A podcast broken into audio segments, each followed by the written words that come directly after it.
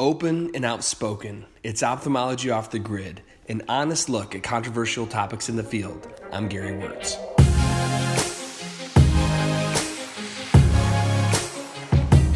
Ophthalmology is unique in many ways, one of which is the tendency of this specialty to run in the family. I'm sure we can all think of at least a few related ophthalmologists.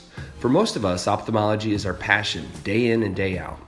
Unsurprisingly, that devotion can be contagious and sometimes end up getting passed down from one generation to the next. For doctors VK and Leela Raju, not only was a love of ophthalmology hereditary, but so was a dedication to public health.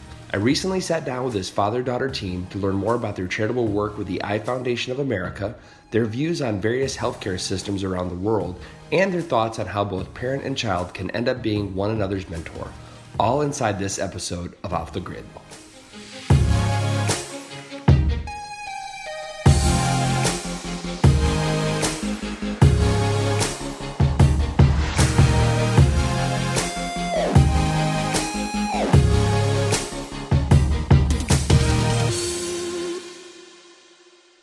Ophthalmology Off the Grid is an independent podcast supported with advertising by Alcon. This is Dr. Gary Wörtz, and welcome back to another episode of Ophthalmology Off the Grid. Uh, today, I get to interview um, a friend and her father, who is a new friend, Dr. Leela Raju and Dr. VK Raju. And uh, Dr. VK Raju originally came to the United States in 1976, but a piece of his heart, I believe, was left in India. And ever since coming to this country, he's made multiple pilgrimages back to India and has done just an amazing amount of charitable work there. And so I wanted to catch up with VK and also Leela, who's had the opportunity to follow in his footsteps as a cornea specialist herself at NYU, and talk to both of them about the evolution of their charitable um, contributions in ophthalmology. So, that being said, uh, Leela and Dr. VK, thank you both so much for spending some time with me tonight. Great to be here. Thank you for inviting us, Gary.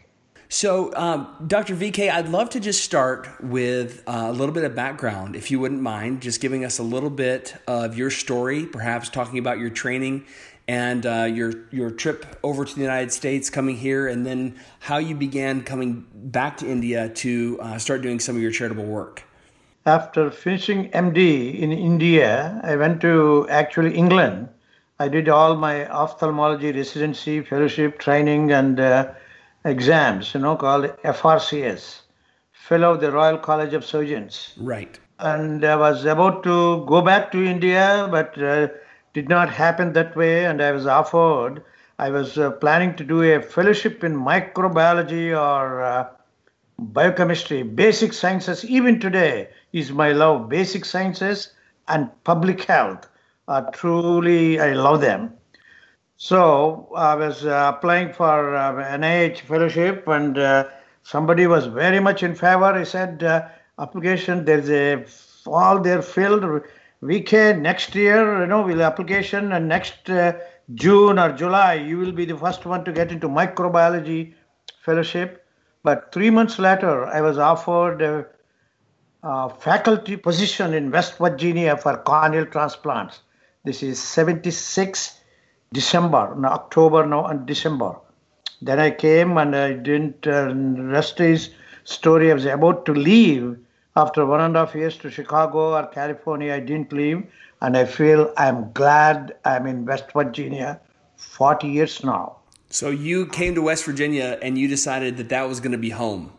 Yeah, I mean, uh, yeah, it became a home. I didn't decide. It became, and after that, never looked back. Right went on a holiday after coming here and and London. You know, I was in London.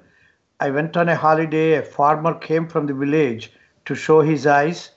I didn't have any instruments, and I felt like a fish out of water. And uh, I just forgot about that one. After coming to United States, it will open all kinds of thinking. That's United States and I did the first eye camp in 77, first visit uh, holiday in India, and then numerous camps. I made 140 trips to India and 25 other countries, including quite a few countries in Africa. You know, Leela also went to the I mean Ghana. I did not go. We have a major program in Ghana and soon in Vietnam. So we have two institutes in India. We always, my mentor used to say in London, there are three solutions for every problem or any problem. First is education, second is education, third is education. I keep learning and teach, and teaching is one of the best way to learn. So the foundation is in 25 countries. So this started with a love for public health, coming to the United States and thinking I can do more. You know, most of us, I, I have to say, you know, in in my American upbringing and background. Um, I found it quite challenging to just go through residence, you know, medical school and residency and starting a practice and starting a family and all the normal um, things that we think about being stressful. But you've somehow found a way to do more than than just the average person in ophthalmology, which I think we're all overachievers anyways. How did you how did you find time uh, to organize and create these amazing centers for charitable work back in India?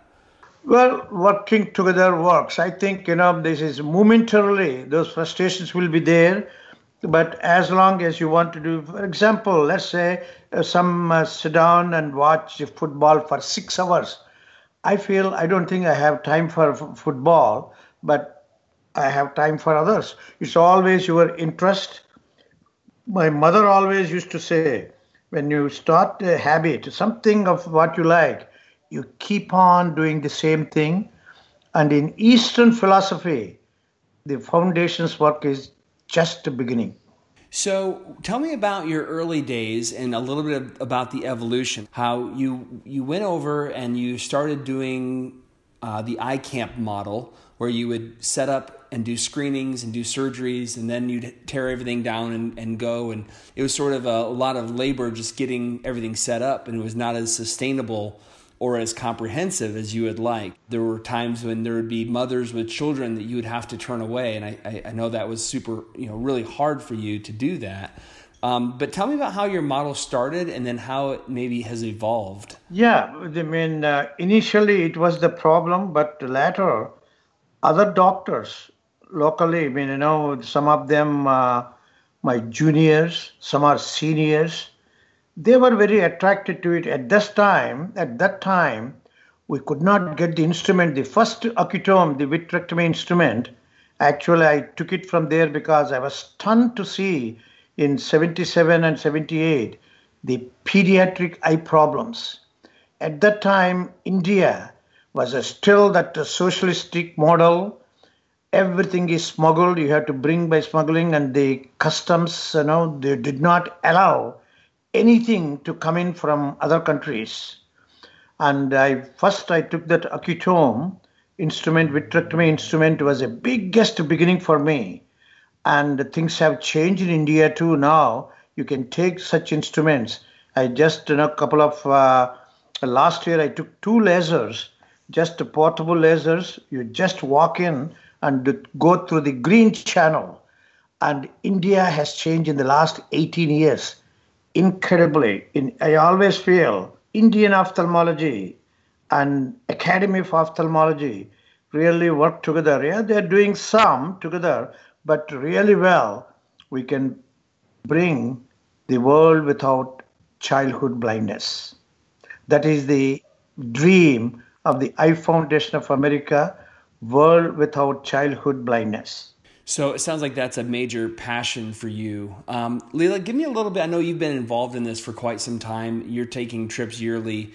Give me a little bit of your perspective growing up in a household where your father's an ophthalmologist, but also you see his passion um, and that passion has to be contagious um, a little bit. So tell me about what it was like growing up, first of all, with a father who's an ophthalmologist, and then secondly, getting to participate in his passion projects. I'm very lucky that I think I had a built in mentor for so long, even from the beginning. Um, and uh, my joke is that uh, the brainwashing was complete as a child. Uh, because not only did I go into ophthalmology, I also became a cornea specialist on top of that. Uh, but I think that when you asked about how do you figure out your time, how do you use your time when you want to do something like this, I think the probably most important thing that was instilled is that it becomes part of your vacation. Uh, every time we went, we were uh, lucky enough to still have a lot of family in India, and we'd see them.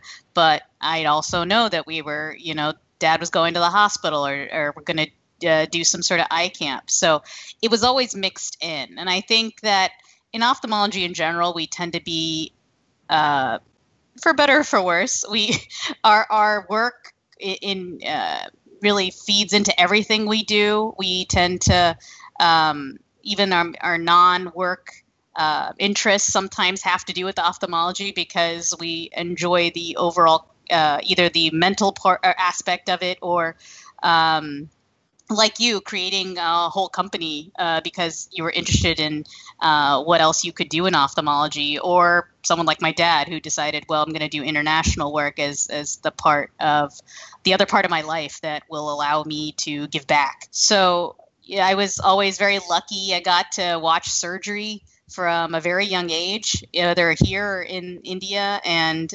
understand kind of what the differences are in the healthcare systems. Uh, even now, I tell residents that go or anybody else that's interested in getting started in international work, I think it's a wonderful gut check for us. Right. Uh, in the US because we tend to get so wrapped up in all of the paperwork details we have or the new rules or the new expectations based on EMR and you sometimes feel like maybe you're lost a certain part of that practicing medicine that we all hopefully went into ophthalmology for. And then I go there and I get to see these people that are patients that if I wasn't there to be able to do it, or we didn't, or we didn't have somebody there to be able to uh, see them, then they may be going a long time, years, maybe even in some cases, without getting uh, care. So you go there and you see that you're like great i feel like this is the impact that i really want to make. But then you also understand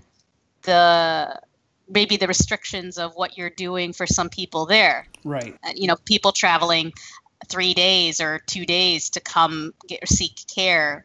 Uh, and then I come back and I appreciate everything we have here. So it's just a wonderful balance for me, and I think it reminds me wherever I go that there's wonderful things in both places and you can learn and learn from both systems or learn from both instances because it helps you kind of balance how you're seeing your day to day sounds like it's a very uh, no pun intended but a very focusing um, endeavor where your, yes. your your big why of, of why you became an ophthalmologist becomes very clear uh, when you're in those moments taking care of those patients that um, would otherwise perhaps not not seek care when Leela, when did you decide you wanted to be an ophthalmologist? When did that was that just from the beginning? Did you ever question it? Was it uh, No, I think uh, when I think my dad can correct me if I'm wrong, but I believe I told him when I was five. really? Uh, yeah, and he said, "Well, you can. You don't have to be an ophthalmologist. You can, you know, if you want to be a doctor, you can do anything." He's, I was, and I told him, "No, I'm going to be an ophthalmologist." Right, so right. I'm not sure I even said it properly at that point, but right. that's okay. Uh, but yeah, I think the goal was there for a very long time. Uh, Gary, let me come about the word she was said I'm a mentor. She became mentor in many ways afterwards. Now, I think, right. uh, yeah, she's a mentor to me too now. Thanks, Dad. This is uh, well. I think it's it's very interesting how ophthalmology tends to run in families. Uh, we have so many mutual friends, Leela, who um, it's just a it's a family. It's a dominant trait. I've been I've heard it said that your your children have a fifty percent chance of becoming an ophthalmologist if one of their parents are. So it's a dominant gene.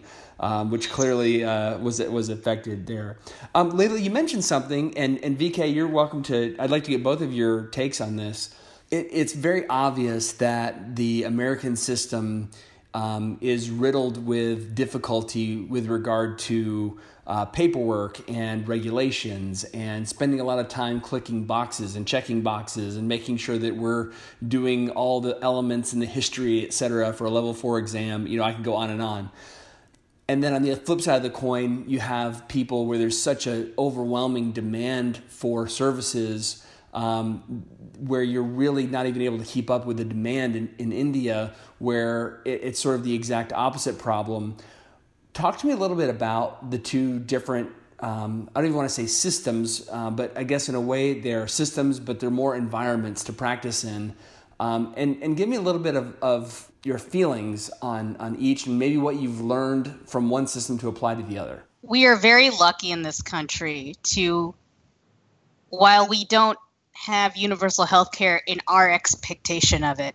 I think what still we have to remember is that you can go in any to any emergency room and you will be treated. They cannot they cannot tell you no.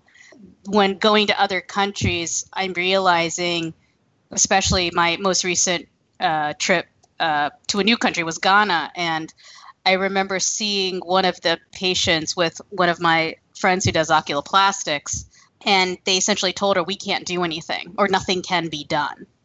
And while we still may have to say that, there was at least I think everywhere here the perception and and the reality that you can go in somewhere and someone will try. And then when I'm talking about if we're going to get into public health, we're talking about even people that are going to you know lose the eye we will try to save the eye you will go to surgery you will you know they will try right. to do something um, that's not the case there still and in many developing countries either they just physically can't get there to that hospital or by the time they get there there maybe there was something that could have been saved beforehand and it wasn't then so while I know we get frustrated with all the stuff we have to do here. It's also it's also been born out of a system that has allowed us to treat more people. Right. And when that happened, I think, you know, costs go up with that. Do I think the United States, after seeing other systems, has swung, the pendulum has swung? Yes. Uh, we went from, I mean, my dad can speak to this a little bit more, but I, he tells me stories of when he first came and how much was being reimbursed for cataract surgery versus where it is now. We almost did so well that they said, well, it can't be that hard when we know that it can be you can very quickly get into trouble with cataract surgery and then it's yes, uh, there, a very different scenario. there's no limit to how punishing and unforgiving the eye can be as we can attest to. That's very true.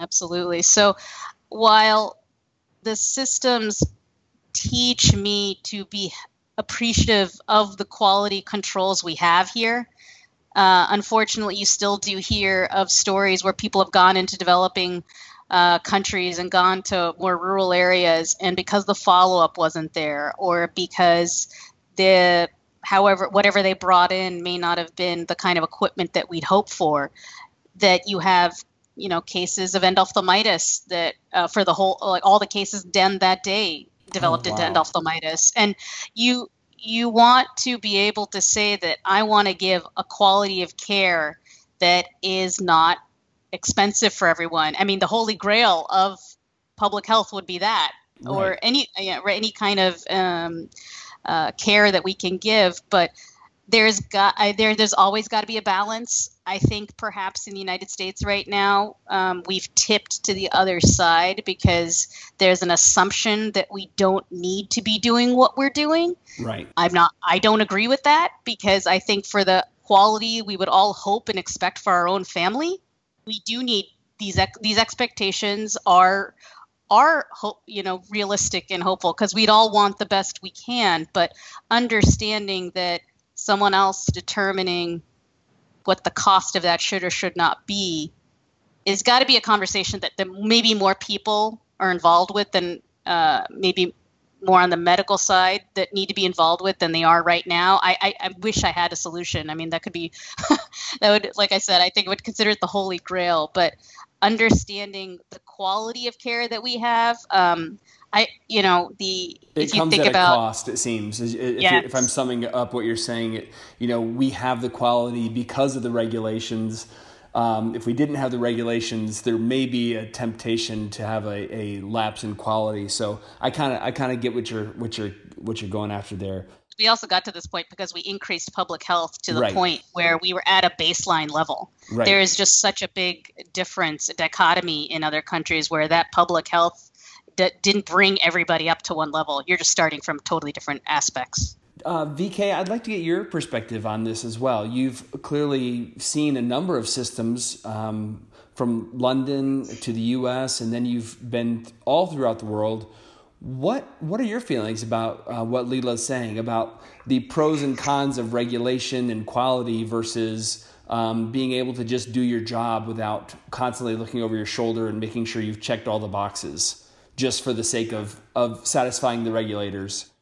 Uh, absolutely. No, no. United States really taught the quality control to the rest of the world. No question, because I practice in ophthalmology in England and I go frequently to England.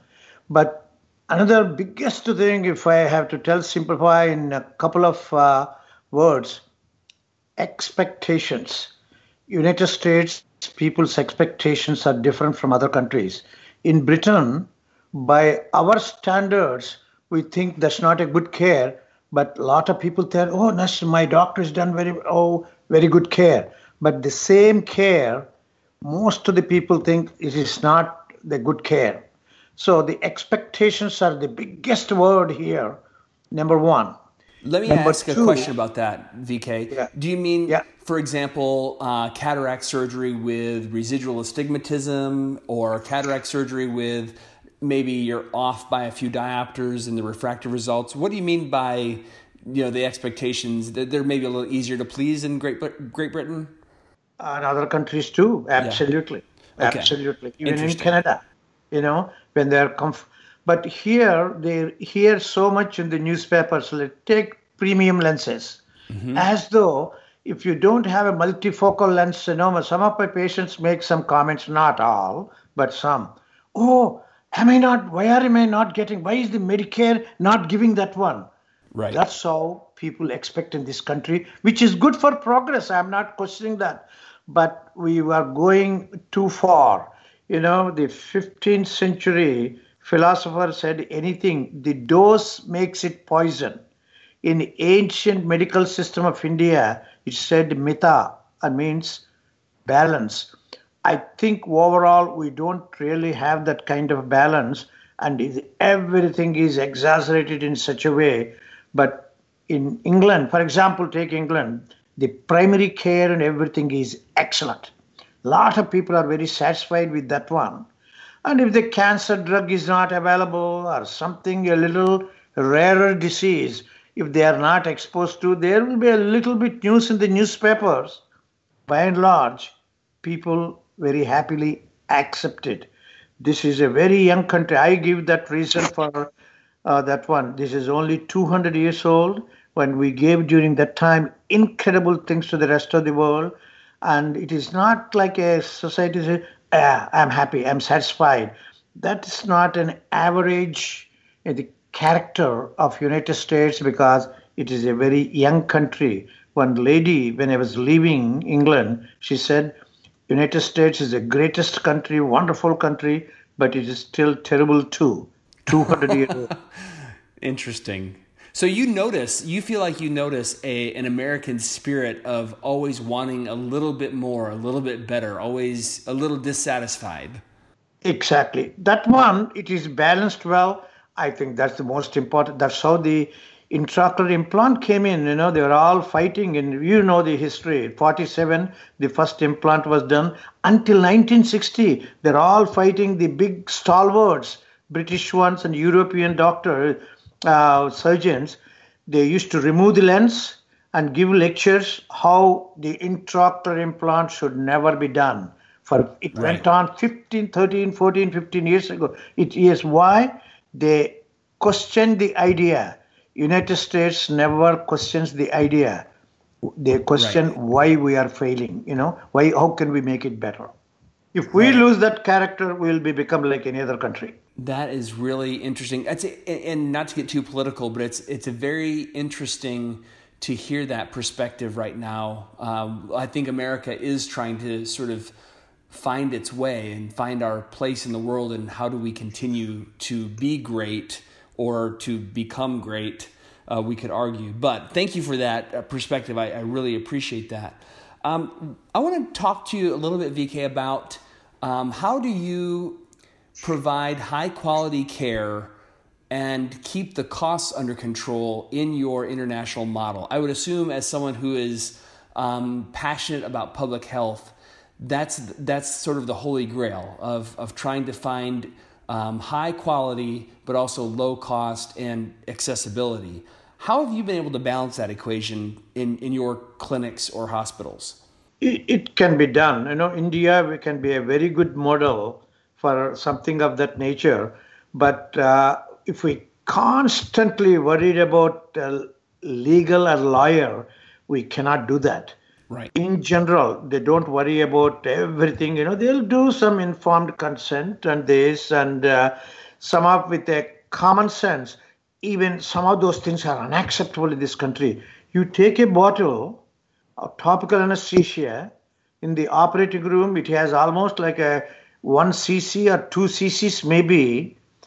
The retinal surgeon puts a couple of drops, maybe two, three, four drops, and the entire bottle is thrown off. Right. If he uses some antibiotic, one bottle, and surgery center, even in this country, we don't do it because the surgery center is not governed by the same regulations as hospital and those regulations went too far and no, they all individually agree collectively still country to do that and throw it throw things off. Do you know how much i collect from my surgery center the Weck-Cels? Unbelievable. Right. Weck-Cels in afghanistan we are trying to send send to afghanistan. Uh, Weck-Cel is a is a part of gold in uh, afghanistan. Wow.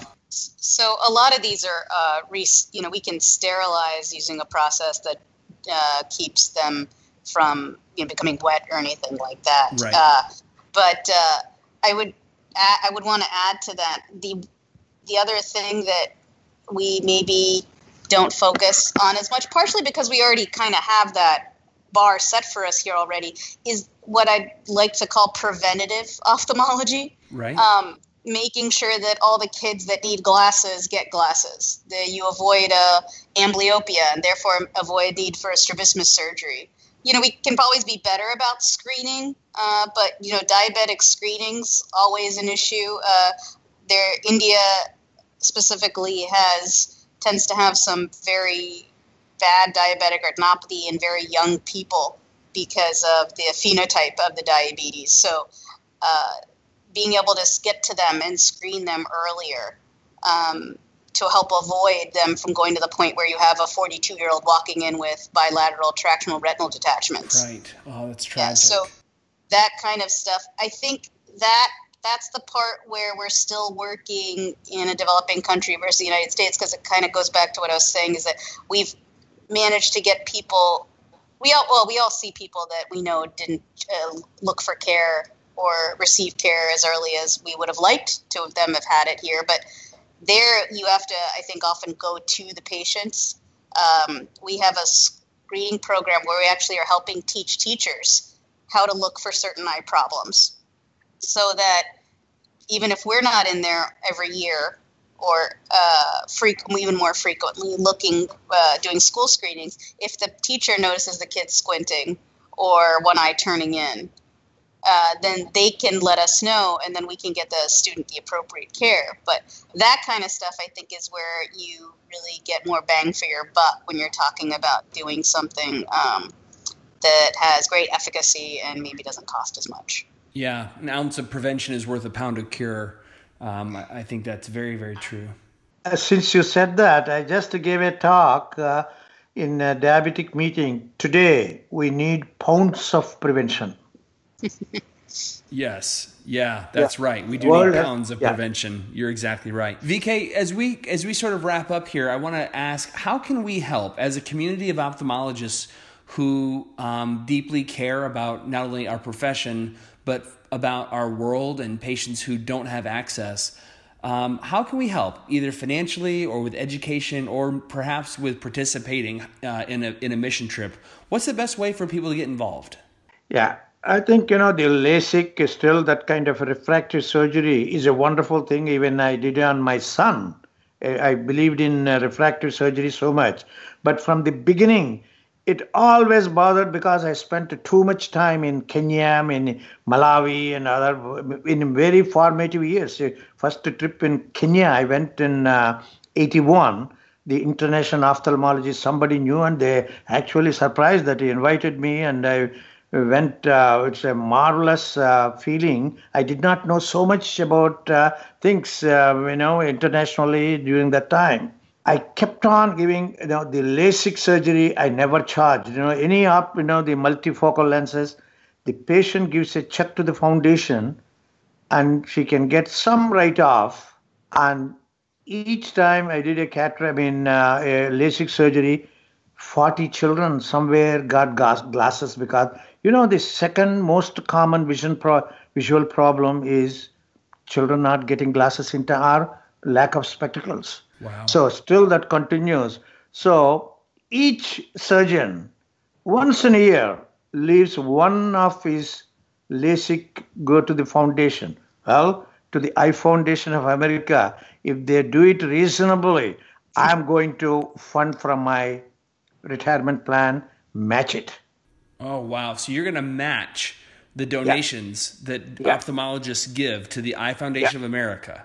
And that uh, contribution. Second is 15% of the time, just at least once in a year, just to make a trip, come with us, and you help yourself than helping somebody. You are not going to change the entire world unless there is, you know, public policy and you know they always say long ago some australian sociologist said almost 40 years ago anything to change really drastically in this world we need political will professional will and people's will. Even people's will is also important.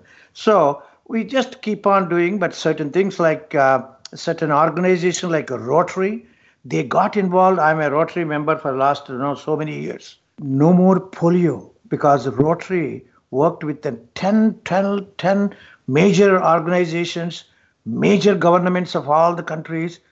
After 28 years of work, no more polio. And then we're hoping that they'll also be interested in doing MMR vaccinations next, maybe, because once again we can help stop some pediatric cataracts if because uh, most other countries don't uh, vaccinate, so there's still cases of rubella and yeah, since uh, uh, Gary, you said how we can. That's she read about MMR. Then uh, phenotype diabetic young people becoming blind. Some other countries. The real experts in this country, the top-notch guys are there. They're too busy to get involved with uh, something like Eye Foundation of America. If they can, we'll get an honorarium for them too. Everything, you know, if they can get that best type of advice, I think we can really get that. Uh, the people call that holy grail. Right. You know, coming from somebody who spent all their life in it, their advice. Otherwise, you keep on doing something. Yeah, we did some, and it makes a news, but it did not have much effect at all. If we can reach some, some of the the guy who is tremendously, you know, a knowledgeable and top-notch guy. He could advise the foundation. With an honorarium, probably you all, people like you, can bring that kind of thing to the foundation. Well, VK and Leela, I just want to say thank you sincerely for uh, VK not only your leadership but Leela also your participation in this. Um, it's it's sort of like throwing a stone in a pond. You get to see the ripple effect of one small act, um, not only on one patient at a time, but on a community and on a nation and eventually on the world.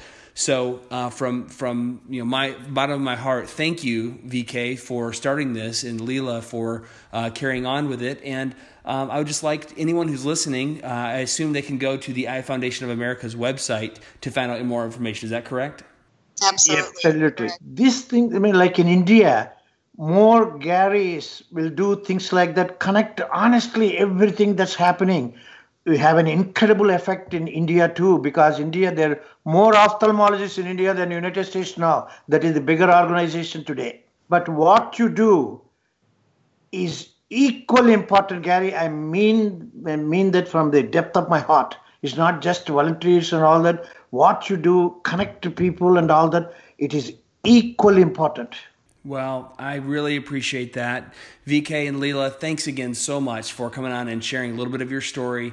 Um, and, and we would love to uh, try to figure out ways we can connect people and uh, perhaps even go over and do a trip together someday. I think that'd be fantastic. That would be great. Thank you so Absolutely. much for inviting us.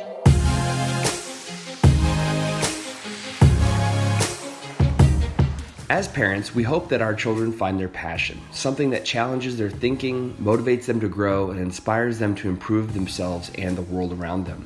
In some instances, we get to share that passion. Doctors VK and Leela Raju have a mutual dedication to taking their knowledge of ophthalmology at home and abroad and sharing it for the greater good. Their calling runs in the family, but is inspiring to everyone around them as well. So I'd like to thank Doctors VK and Leela Raju for the excellent work they've been doing and for taking the time to chat with us today. Once again, this has been Ophthalmology Off the Grid with Dr. Gary Wörtz. Catch you next time.